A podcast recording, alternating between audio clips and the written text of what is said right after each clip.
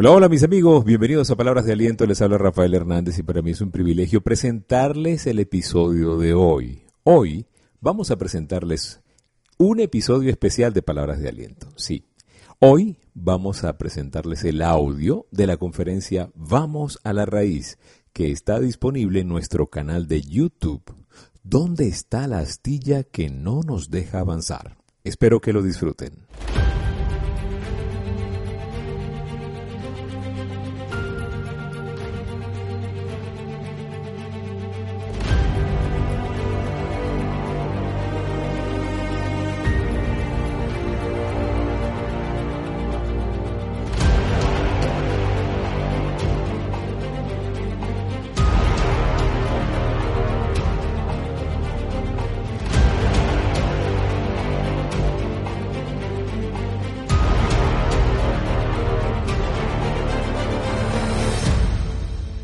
Hoy vamos a entrar en la raíz. Hoy vamos a hablar de la raíz, la raíz. ¿Dónde está el problema? Está muchas veces en esa raíz.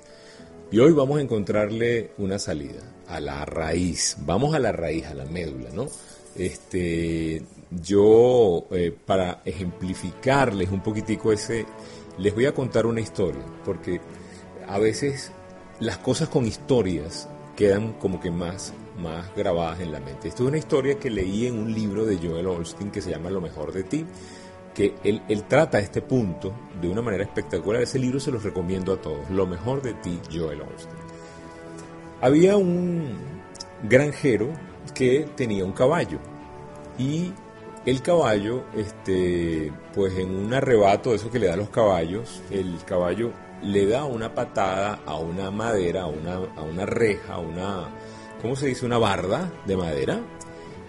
Y este, a los pocos días el caballo estaba como cojeando, ¿no? El, el, el granjero se da cuenta de que el caballo no está bien y agarra el caballo y llama al veterinario porque él está en una granja retirada. Entonces le dice, vamos a llamar a mi amigo el veterinario para ver qué le pasa. Él le, le indica qué es lo que tiene que comprar, le indica los...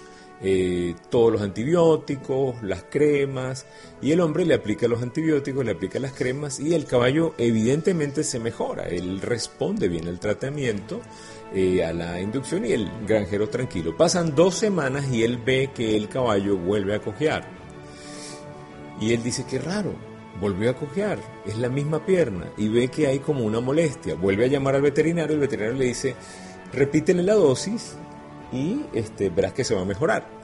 Le repite la dosis, efectivamente el caballo mejora y esta vez, tres semanas después, el caballo vuelve a cojear de la misma pata. El granjero dice, eh, algo está pasando, yo no voy a llamarlo, voy a llevarle el caballo. Montaron al caballo al camión, lo llevaron y el, el, gran, el veterinario logró ver el caballo. Y cuando lo, lo, lo auscultó, limpió y vio y se dio cuenta de que adentro había una astilla de madera que tenía el caballo. Logró ubicarla, logró sacarla, logró curar, logró aplicar y el caballo finalmente se sanó. ¿Qué pasaba con este caballo, muchachos? Pasaba algo interesante.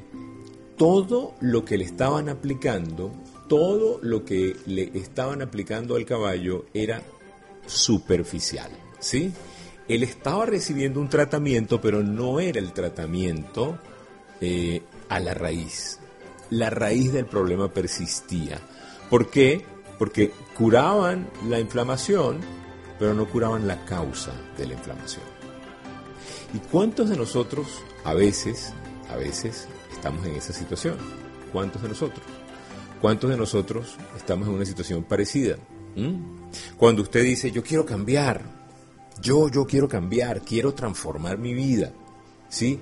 Quiero rebajar, quiero mejorar mi carácter, quiero llegar más temprano, estoy llegando tarde, llegando tarde, quiero hacer deportes, quiero tener más actividad, quiero ahorrar, quiero gastar menos, quiero, quiero tener mejor, mejor relación con el dinero, me quiero poner bravo menos veces. ¿Cuántas veces nosotros no estamos tratando de cambiar, cambiar, cambiar? Porque queremos cambiar, sí o sí, queremos cambiar. Mm. El problema de nosotros no es querer o no querer. Queremos cambiar. El problema de nosotros es que querer no es poder. Porque si por querer fuera, todos queremos. ¿Sí o no? Ahora, ahí hay una, hay algo que nosotros cuando hacemos sesiones de coaching, identificamos como con pensamientos conscientes y pensamientos en que no es, de los cuales no eres consciente, ¿no? Entonces ponemos una, un, una... Imagínense ustedes un iceberg, un iceberg, el corte del iceberg, y la parte que se ve del iceberg es una punta, pero abajo del agua está la masa de hielo, grandísima. Nuestra mente consciente, esa que te dice tengo que cambiar, tengo que rebajar, tengo que ganar más dinero, tengo que hacer algo, es la parte de la punta del iceberg, que es más o menos un cinco por ciento de ti. Un cinco por ciento de ti quiere cambiar, ¿sí? Pero ¿sabes algo? El noventa y cinco por ciento de ti está en contra de ese cambio. Está poniéndote la zancadilla. El noventa y cinco por ciento de ti no quiere que tú cambies. Porque es, tiene una cosa que se llama la zona conocida, en donde se siente bien ahí. No conscientemente, tú sabes que eh, eh, tener un espíritu de amargura o estar bravo todo el tiempo o que todas las cosas terminan repitiéndose las historias, no está bien. Pero eso es un pedacito de ti, el que quiere cambiar, ¿sí? ¿Por qué no cambiamos? Porque tú y yo hacemos lo más fácil, tendemos a hacer lo más fácil. ¿Y qué es lo más fácil, muchachos? ¿Qué es eso que es lo más fácil? ¿Ah? ¿Qué es? Lo más fácil. Lo más fácil es tener excusas. Lo más fácil es buscarse una excusa porque no he cambiado. No, no he rebajado porque tengo los huesos pesados. Mis huesos son pesados. Es una excusa. No, los huesos no son más pesados. No, es que yo soy grande. No, si eres grande, aprovecha porque tienes más posibilidades de hacer algo más estético, ¿sí? Hay dos cosas que hacemos que son muy cómodas. Buscar una excusa o buscar a un culpable. Buscar que a alguien o algo. No, pero es que a nosotros nos tocó vivir en un país que no se puede. O a nosotros nos tocó un, un, eh, un pedazo de la historia terrible. Es que si no estuviera el COVID, ¿sí? Entonces buscamos excusas o un culpable, ¿sí? Porque no vamos a la raíz. No vamos a la raíz. Y una de las cosas más importantes, y, y ojalá les pueda dejar este mensaje, y bendito Dios que nos podemos reunir y encontrar, y los domingos, y, y hacer este evento virtual, y que tú y yo nos encontremos, y más gente linda que está sintonizándonos, ¿sabes? Debemos asumir nuestra responsabilidad, muchachos. Asumir la responsabilidad, ¿sí? ¿De qué, Rafael? Yo quiero ser responsable. Bueno, tienes que primero asumir la responsabilidad de lo que piensas. ¿Cómo controlo lo que pienso? Ahí está el reto, en que lo, te hagas consciente de lo que estás pensando. Asume la responsabilidad de lo que piensas, asume la responsabilidad de lo que dices. La Biblia dice, en el libro de Santiago, que es mejor escuchar que hablar. ¿Sí? Por eso tenemos dos oídos y una boca, ¿no? Tenemos que asumir la responsabilidad de lo que piensas, de lo que dices, de las actitudes que tenemos y de las acciones que emprendemos, acciones que emprendemos. Ahí debe estar nuestra responsabilidad, muchachos, ahí. La mayoría de las personas pasan toda su vida viendo hacia afuera, no hacia adentro. Pero ¿por qué no nos vemos hacia adentro? ¿Por qué creen ustedes? A ver, vamos a interactuar con los que están en la sala. Dígame por el chat, ¿por qué cree usted que nosotros vemos más hacia afuera que hacia adentro? ¿Sí? ¿Qué me dicen? ¿Qué me dicen mis amigos de la sala? Y un saludo a todos los que nos están viendo esto eh, en YouTube, en, en Facebook, eh, pero voy a interactuar con los que están en la sala de Zoom. A ver, ¿por qué será que nosotros vemos más hacia afuera que hacia adentro? Alejandro, muy bien, porque nunca nos atrevemos a conocernos profundamente. En, excelente, excelente, me encanta. Porque es más fácil ver lo que hace el otro que evaluarse uno mismo. Buenísimo, Sabrina, buenísimo. María, María Dugarte, por miedo, ¿sí? Muy, muy bien, muy, hoy vamos a explorar eso, hoy vamos a explorar qué es lo que no nos deja ver hacia afuera. A ver, siguen escribiendo, buenísimo, por miedo a reconocer quién soy. Joana y Hugo, por miedo. Neida dice, porque a veces tenemos miedos y no somos capaces. Muy bien, a ver, miren esto, y esto es algo que les quiero decir con todo el gusto del mundo. No nos gusta vernos hacia afuera, perdón, no nos gusta vernos hacia adentro. No, o sea, la mayoría de las personas solamente ven hacia afuera y preferimos, ¿sabes?, no vernos hacia adentro, porque vernos hacia adentro es tan inusual que entra en el terreno de lo desconocido. Y ahí vamos a una raíz primaria del ser humano. El ser humano tiene necesidad de certeza. Y cuando tú te pones a hacer una introspección, te puedes encontrar contigo mismo, y como pocas veces haces eso, eso de pensar en cómo estoy pensando, fíjate que esto es profundo y liberador, eso no es usual. Y como no es usual, no está en el terreno de lo, de, de lo conocido. Entro en lo desconocido y eso nos aterra, muchachos. Nos da miedo. Ahí empiezan a dar todas las causas que ustedes dijeron. Claro que sí, nos da miedo. No tenemos la certeza de qué hay ahí. Es más conocido criticar, es más conocido ver, eh, ver eh, la excusa en el otro. Sí, eso sí es más conocido, lo tóxico es conocido. Y parece mentira, parece mentira.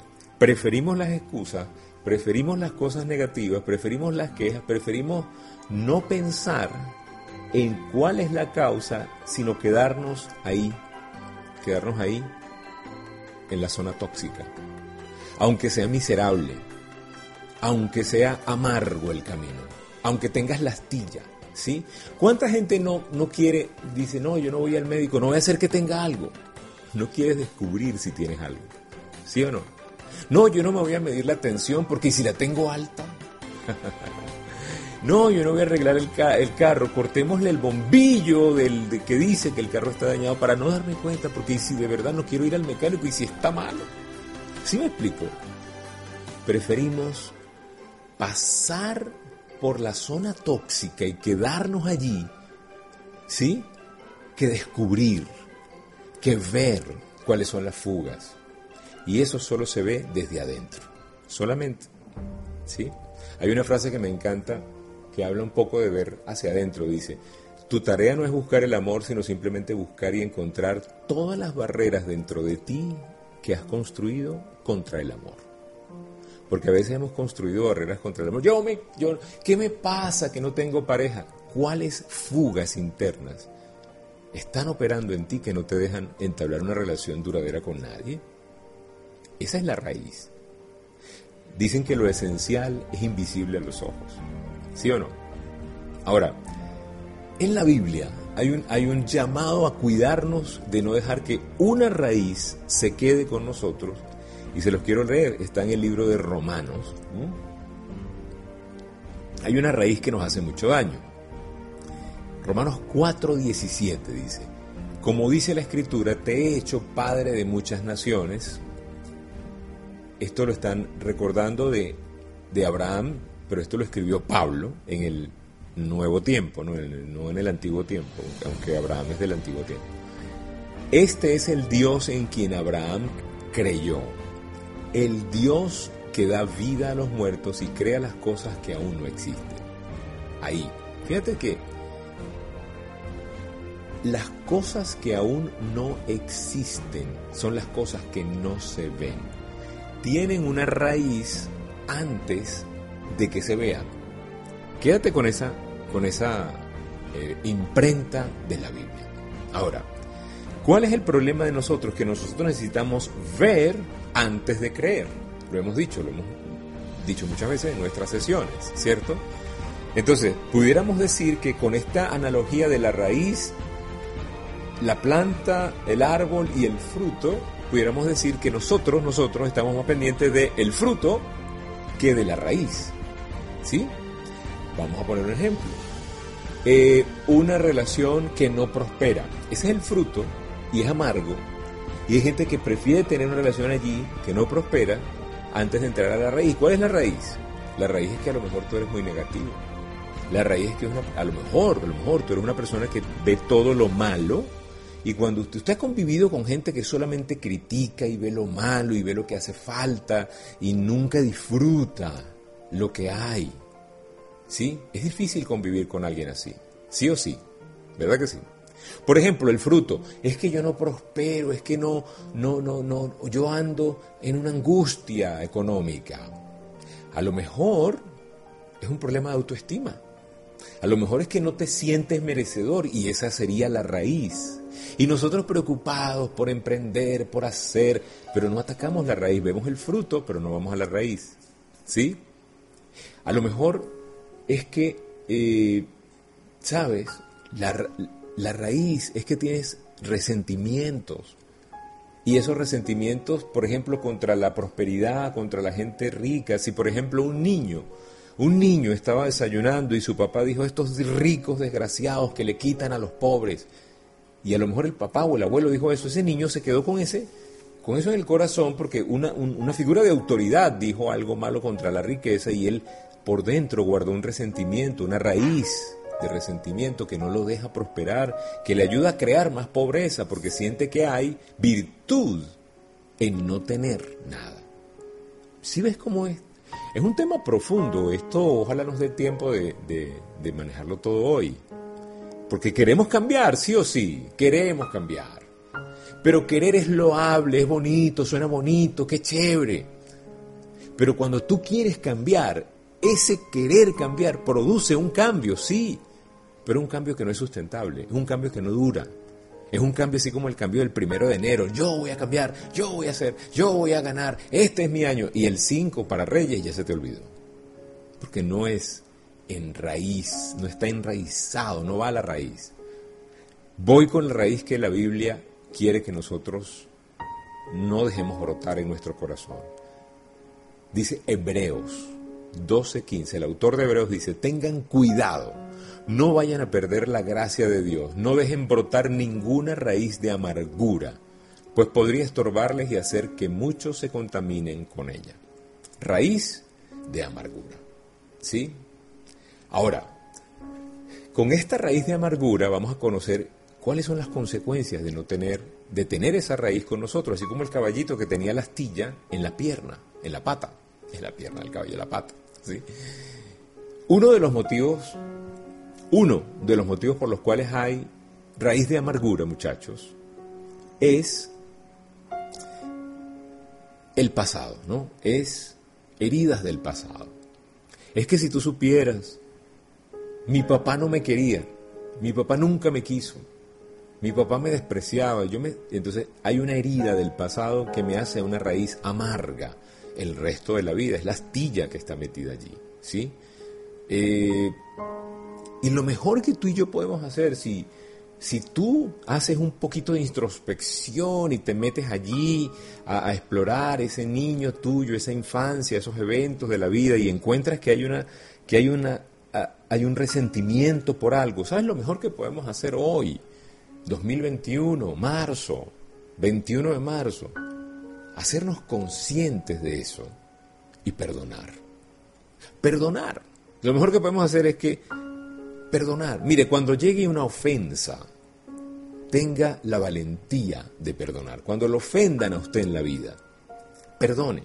Tome la opción de perdonar. No se lo tome en serio, ¿sí? Perdone de inmediato. No se dé el lujo de tener un pedacito de astilla de amargura.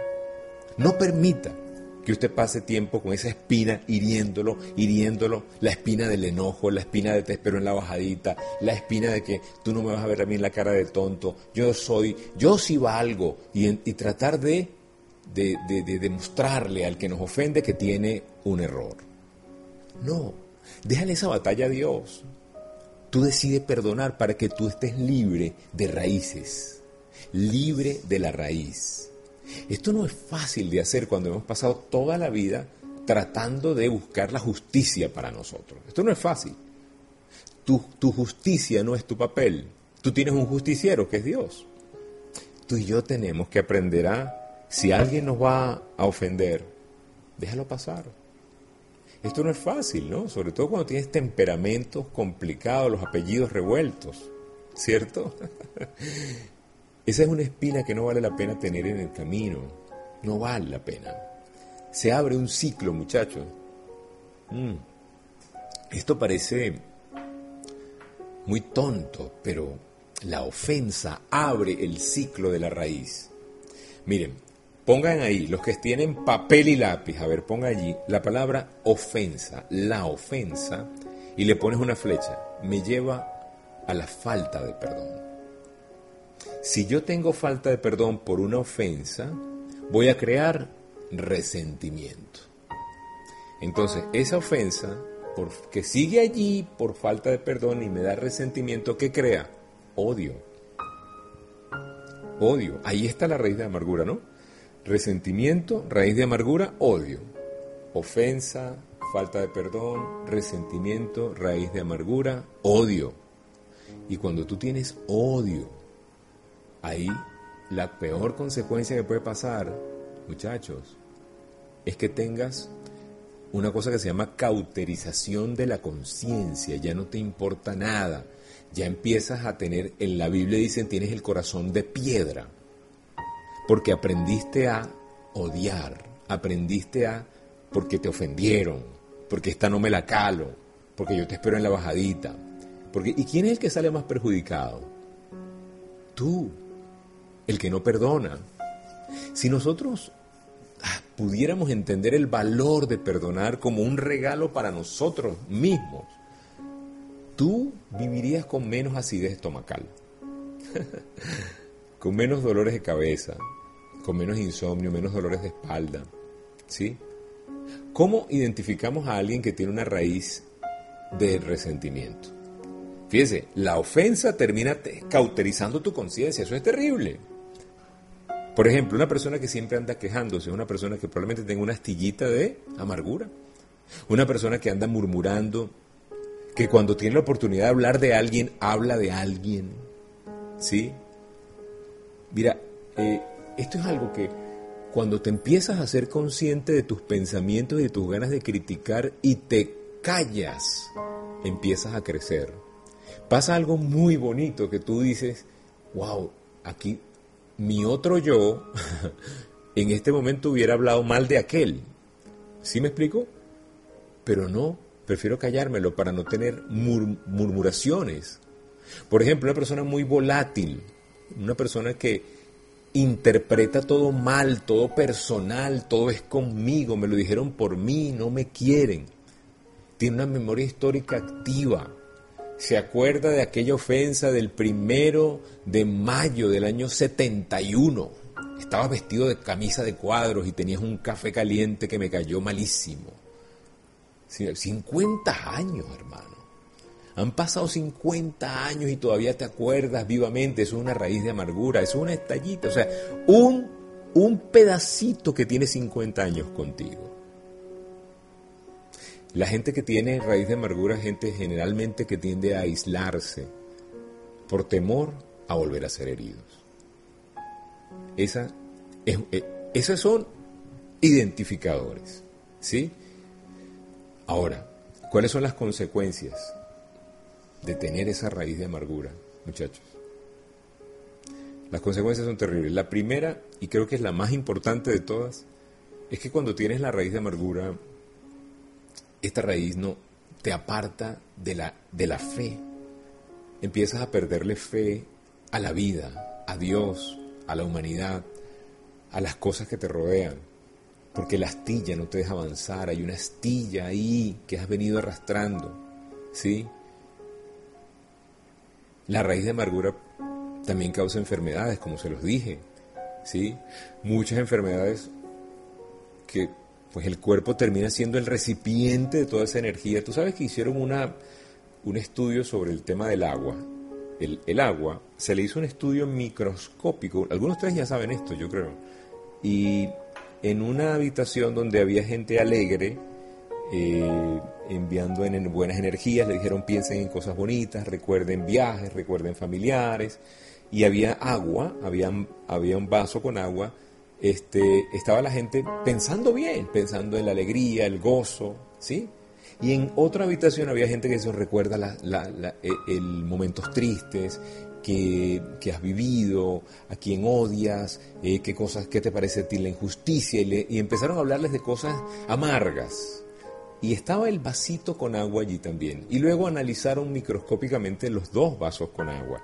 Y, y las, eh, la parte microscópica del agua donde estaba la gente negativa era turbia, era totalmente deprimida. Se veía la diferencia. La otra era cristalina, los cristales eran bellísimos. Y es que el agua absorbe esa energía porque todo tiene que ver con la energía. Ahora tú y yo somos un ochenta por ciento agua. Y cuando tú y yo estamos metidos en esa, en esa eh, dale que te doy de la amargura, por esa raicita, por esa tontería, estamos dañando nuestro cuerpo. Nuestro cuerpo empieza a tener eh, cáncer, artritis, migraña, úlcera, dolores de estómago, dolores de espalda, insomnio. Todo eso tiene que ver con algo que está creando un desequilibrio en tu vida, ¿sí? La raíz de amargura nos separa de la gracia de Dios. Dios quiere darnos a nosotros alegría, gracia. Fue a la cruz por nosotros para que tú y yo tuviéramos una vida de excelencia, una vida para trascender, una vida con paz, reconciliados, ¿sí? Pero la raíz de amargura obstaculiza eso, ¿sí? La raíz de amargura genera prisión espiritual. No hay libertad espiritual. Eh, da amnesia parcial. La raíz de amargura hace que se nos olviden las bendiciones. Se nos olvidan las bendiciones de Dios y las bendiciones de otros. Empezamos a desconfiar, no, es que todo el mundo es igual, ahora no se pueden tener amigos, la gente es mala, el mundo es malo, para amar hay que sufrir, la vida es terrible, todo eso. Ahí en un cóctel, todos los días, pensando en eso, todos los días, todos los días. ¿Sí? Ahora, hazte una pregunta. ¿Cuál es la raíz de lo que a ti te está haciendo cojear? ¿Sí? A lo mejor fue aprendizaje, modelaje de, de papás, abuelos. Y no podemos culpar a nuestros padres y a nuestros abuelos, porque ellos aprendieron de sus padres y sus abuelos, que aprendieron de sus padres y sus abuelos, en donde no había ningún tipo de recurso emocional. Había que ser... Eran como animalitos. Quiero ser bien respetuoso, o sea... No había un padre que expresara cariño. Mi abuelo por mi papá nunca le expresó cariño. Y el abuelo, a lo mejor su papá nunca le expresó cariño. Porque hay que trabajar, macho que se respeta, los hombres no lloran. Todo este tipo de cosas que culturalmente nos acompañan. ¿Sí? A lo mejor fue allí el origen de la raíz de amargura que te acompaña. A lo mejor tu, tu, tu influencia cultural. Porque hay culturas que tienden a ser amargas, criticadas, criticonas, ¿sí? Eh, culturas que, que, que realzan el valor de criticar, de chismear, de, de burlarse de la gente. Eso tiene que ver mucho con Latinoamérica, ¿sí o no? Nosotros, por ejemplo, en Venezuela somos un país chalequeador. A lo mejor esa influencia de cultura, hay gente que no aguanta el chalequeo, como decimos nosotros en, en Venezuela, ¿sí? Es momento, muchachos, hoy veintiuno de marzo, son las nueve y treinta y cinco de la mañana, año dos mil veintiuno, hazte preguntas. Hoy, hoy, ojalá esta excusa que tenemos los domingos de vernos te permita hacerte preguntas. Hazte preguntas como, ¿por qué yo actúo así? ¿Por qué me descontrolo en esta área? ¿Dónde están mis fugas? Pregúntate eso, ¿dónde están mis fugas? ¿Dónde está la raíz que no me deja avanzar? ¿Por qué siempre estoy a la defensiva? ¿Por qué siempre tengo que probarle a la gente que yo valgo? ¿Por qué siempre tengo que justificar que estoy acá? ¿Por qué? ¿Por qué no me dejo amar? ¿Por qué no me dejo querer? ¿Por qué no me dejo atender? ¿Por qué todo tiene que ser así, así, a lo, a lo Caimán? ¿Cuál es el miedo? ¿Ustedes se acuerdan cuáles son los dos miedos básicos? ¿Mm? Hay dos miedos que son básicos. Uno, el miedo a no ser querido. Y el otro miedo básico es el miedo a no ser suficiente. Esos son los dos miedos. Y por esos dos miedos, muchachos, por esa base de miedos, nosotros empezamos a crear una serie de condiciones que nos van atando a esas raíces, ¿sí? Ahora, la mayoría de, de, de las raíces o de las cosas que nos pasan en la vida nos pasan por ese miedo o uno de los dos miedos, ¿sí? Tú ves que hay esposas que no paran, no paran de hacer cosas para sentirse que son suficientes, para que no piensen que yo no soy suficiente, ¿sí? Porque tienes miedo a no ser suficiente, miedo a no ser amado, ¿sí? Hay eh, eh, hijos, padres, esto, esto, esto se extiende, ¿no? No podemos en, en, en, en una hora hablar de todo esto. Esto te pudiera ser un tema nada más para cada, para cada cosa. La mayoría de las cosas tienen la raíz ahí, en esos dos miedos, ¿sí? ¿En qué áreas tenemos dificultades que son repetitivas? Ahí, cuando es una cosa repetitiva, que vuelve a pasar lo mismo el mismo año, lo vuelve a pasar lo mismo al, al siguiente año, y vuelve a pasar lo mismo al siguiente año, ahí hay una astilla que te tiene dando vueltas en círculo, ¿sí? En, hazte esta pregunta. ¿En verdad siempre la culpa es del otro? ¿Es, eso es normal, que la culpa sea siempre del otro? ¿Es verdad que las circunstancias no me han dejado avanzar? Voltea y piensa, todo el mundo que está en la misma circunstancia está igual. Y te vas a adelantar la respuesta. No. Hay gente en tus mismas circunstancias y hay gente en peores circunstancias que ha logrado avanzar. Ojo con esa excusa. El entorno, la crianza. ¿Hasta cuándo vas a dejar que el fantasma del pasado te arruine el paseo en el presente? ¿Hasta cuándo? ¿Hasta cuándo vas a, vas a decir? Es como que si yo diga, bueno, a mí, a mí me hicieron mucho bullying en el colegio, por eso yo no hablo con nadie. A mí me hicieron bullying en el colegio, bastante. Y yo pues tuve que superarlo, superarlo. Todos tenemos cosas que superar, todos tenemos grises, todos tenemos momentos. No, la vida no ha sido color de rosa para todo el mundo todo el tiempo, toda la vida, no. Hay momentos duros, hay momentos difíciles, hay momentos de luto, hay momentos donde te sientes la peor cucaracha, pero ¿hasta cuándo vas a seguir con ese resentimiento y esa raíz de orgullo? Pregúntate, ¿vale la pena los años que me quedan de vida dedicarlos a quejarme, a culpar, a, a ver la excusa, a ver quién, quién me ofende, a estar a la defensiva, a, a, a no sentirme suficiente, a no sentirme amado? ¿Sí? Tienes que identificar esa raíz. No vamos a poder lograr ningún cambio significativo si no identificamos la raíz. No lo vamos a lograr. Mucha gente tiene una raíz de rechazo, que es otra raíz. Esa raíz de rechazo es porque algo pasó que no ha podido sanar. Algo pasó. Hay niños que no se han podido recuperar desde hace treinta años de un evento de la infancia, un evento traumático que para un niño es traumático, para un adulto es normal, pero para un niño es, es traumático. Un niño que se orinó un día en los pantalones en el kinder y se burlaron de él, el adulto entiende que es un evento y es una tontería, pero el niño se siente rechazado por eso. Y se queda una astilla allí hasta que tú no haces un acto de conciencia, una retrospección, donde, donde empiezas a, a ver por dentro qué es eso que no me deja avanzar. Hasta que no haces eso, no pasa nada, mis amigos. No pasa nada. Hay que identificar cuál, por qué está esa raíz de rechazo. ¿Por qué me siento que no soy suficiente? ¿Por qué no me siento amado? ¿Por qué me siento rechazado? ¿Sí? A lo mejor eh, eres el tercer hijo y tus padres no operaban el tercero. Y inocentemente dijeron, no, este, este yo no sé cómo nació, porque nosotros ni siquiera, ni siquiera lo buscamos. O sea, imagínate un padre diciendo eso a un bebé. O llegan a conocer al niño y el niño está ahí oyendo, el niño de uno, dos años, tres años.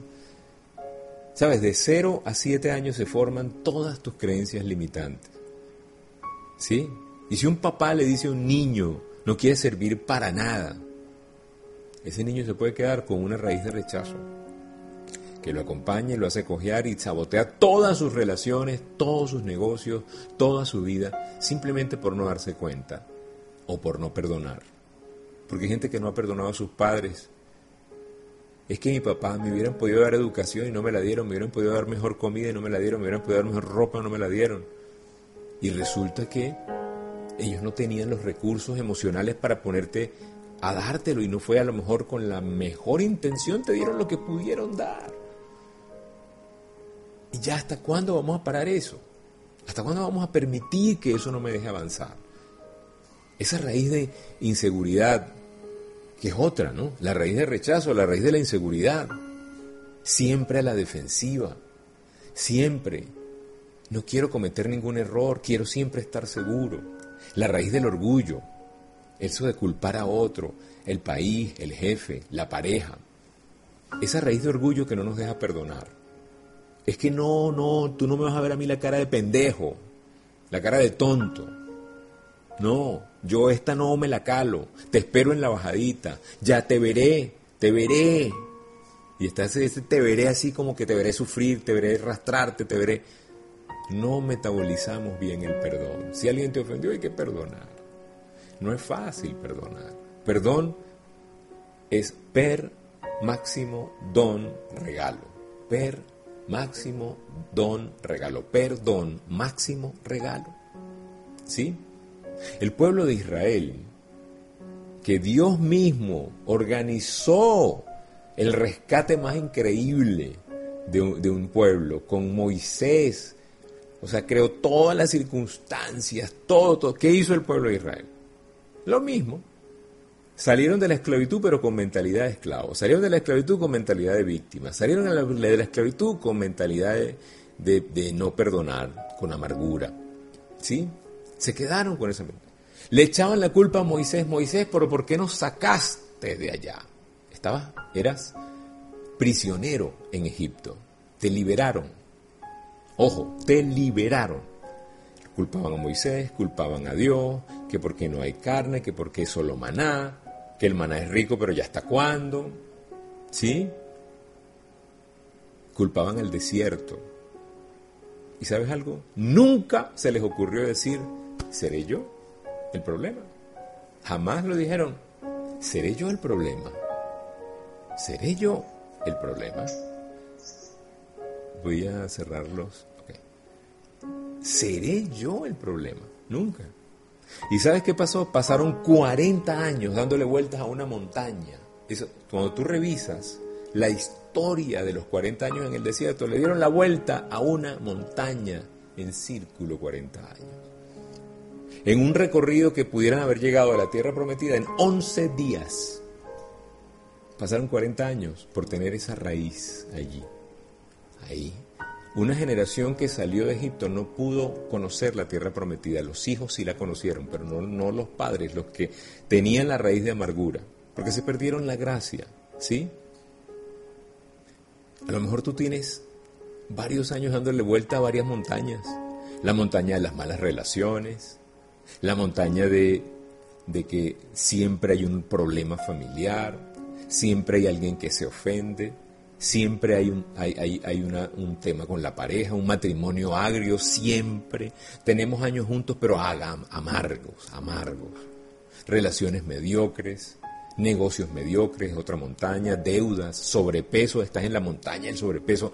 Años y años y años, culpando a los huesos, culpando a que me gusta el dulce, culpando a que no puedo vivir sin pan, culpando a el azúcar, culpando es que es muy caro comer sano, culpando es que yo, mis huesos son pesados.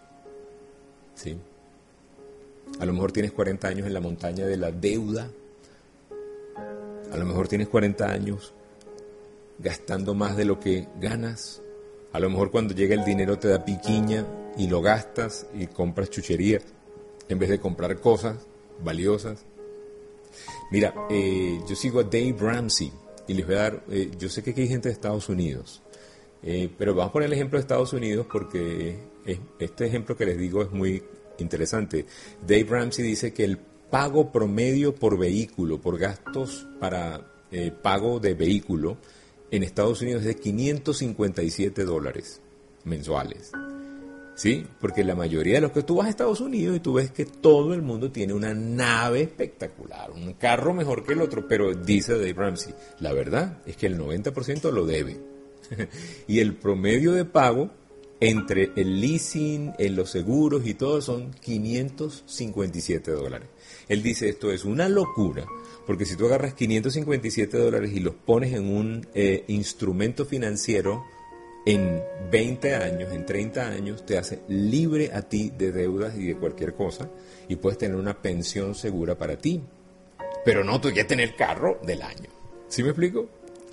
A lo mejor estás ahí en esa, en esa montaña, en la montaña de el prestigio, la montaña de que se tiene que ver que me va bien, la montaña de que eh, eh, la apariencia, ¿sí? Pero ya es hora de levantarse, ¿sí o no? Es hora de levantarse. Levantarse a que a mirar hacia adentro. Hacer ese viaje aterrador de verse hacia adentro. A mí me encanta lo que estamos haciendo en Empower You con un grupo espectacular que me acompaña cada martes, porque ahí estamos haciendo eso. Esto es un viaje interno. Esto requiere de un cambio, eh, un cambio duradero. Y para, para que el cambio sea duradero se necesita saber por qué no he cambiado. Saber, ¿sí? ¿Hasta cuándo vas a dejar que esa astilla te dañe el presente? La astilla del pasado dañándote el presente, te daña el paseo. Ustedes han caminado así con una astillita alguna vez, con una piedrita en el zapato. Hay gente que tiene su piedrita en el zapato y no la saca, la deja allí porque ya se acostumbró a la piedrita, tiene ahí la marca de la piedrita y tiene hasta el, el, el, el, el callo de la piedrita. Pregúntese, ¿dónde está mi piedrita? ¿Dónde está mi fuga? ¿Qué está pasando? ¿Qué no estoy viendo? ¿Qué pasa que yo no estoy viendo? ¿Sí? ¿Sabes? Una bonita oración hoy sería decirle, Señor, muéstrame quién soy yo de verdad. Yo no quiero estar igual el año que viene. Yo quiero que los años que tú me des, muchos o pocos, sean en paz y no con una raíz de amargura. Muéstrame dónde están mis fugas. Muéstrame dónde está la parte que no veo. ¿Sí? Esa es una bonita oración. Es una oración espectacular. ¿Sí o no? Deja las excusas. Ayer tuve una reunión espectacular con mi mentor. Era una convención de negocios y ayer mi mentor de negocios habló y habló del tema de dejar las excusas, ¿sí? Y aprendí una fórmula muy bonita, una fórmula que se las voy a poner en el eh, aquí, se las voy a poner. Ya déjenme ponérsela bien y ya se las digo. Ajá.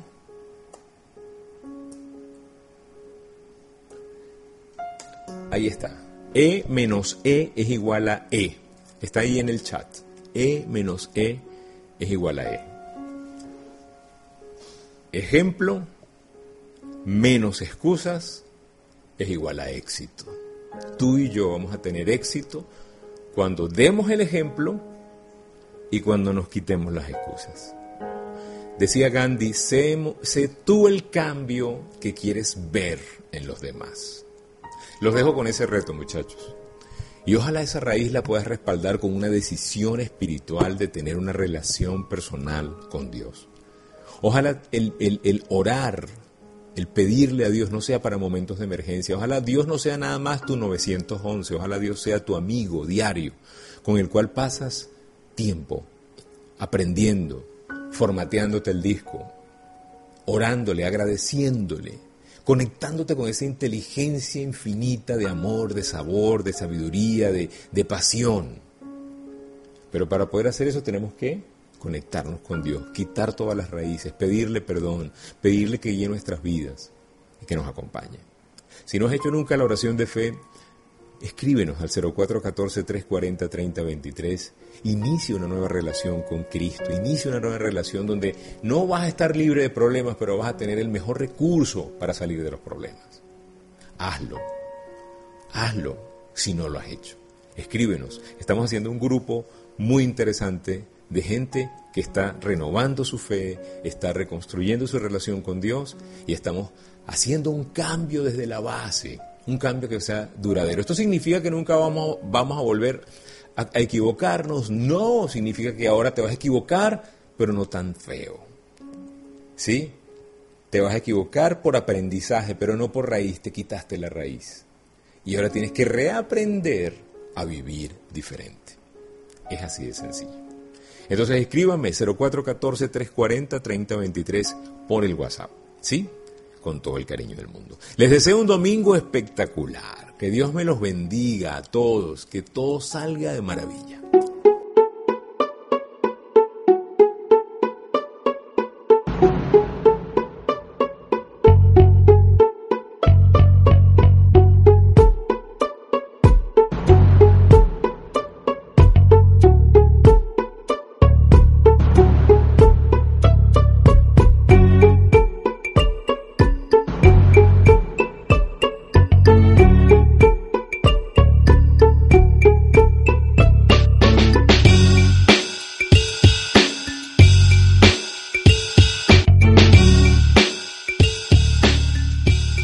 Gracias por permitirnos compartir este mensaje especial hoy en una edición especial de Palabras de Aliento con el tema Vamos a la Raíz. Cuando dices quiero cambiar, cuando dices quiero rebajar, cuando dices quiero mejorar mi carácter, ¿qué pasa que no te deja avanzar? Hay que ir a la raíz, hay que solucionarlo de raíz. Espero lo hayan disfrutado muchísimo. Gracias por estar allí, gracias por sintonizar Palabras de Aliento, el podcast que transmitimos en todas las redes sociales y en todos los canales. Y gracias por estar en Empower You, el programa de coaching semanal de gente excelente. Cuídense mucho, será hasta la próxima. Y recuerden, si pongo a Dios de primero, nunca llegaré de segundo. Bye.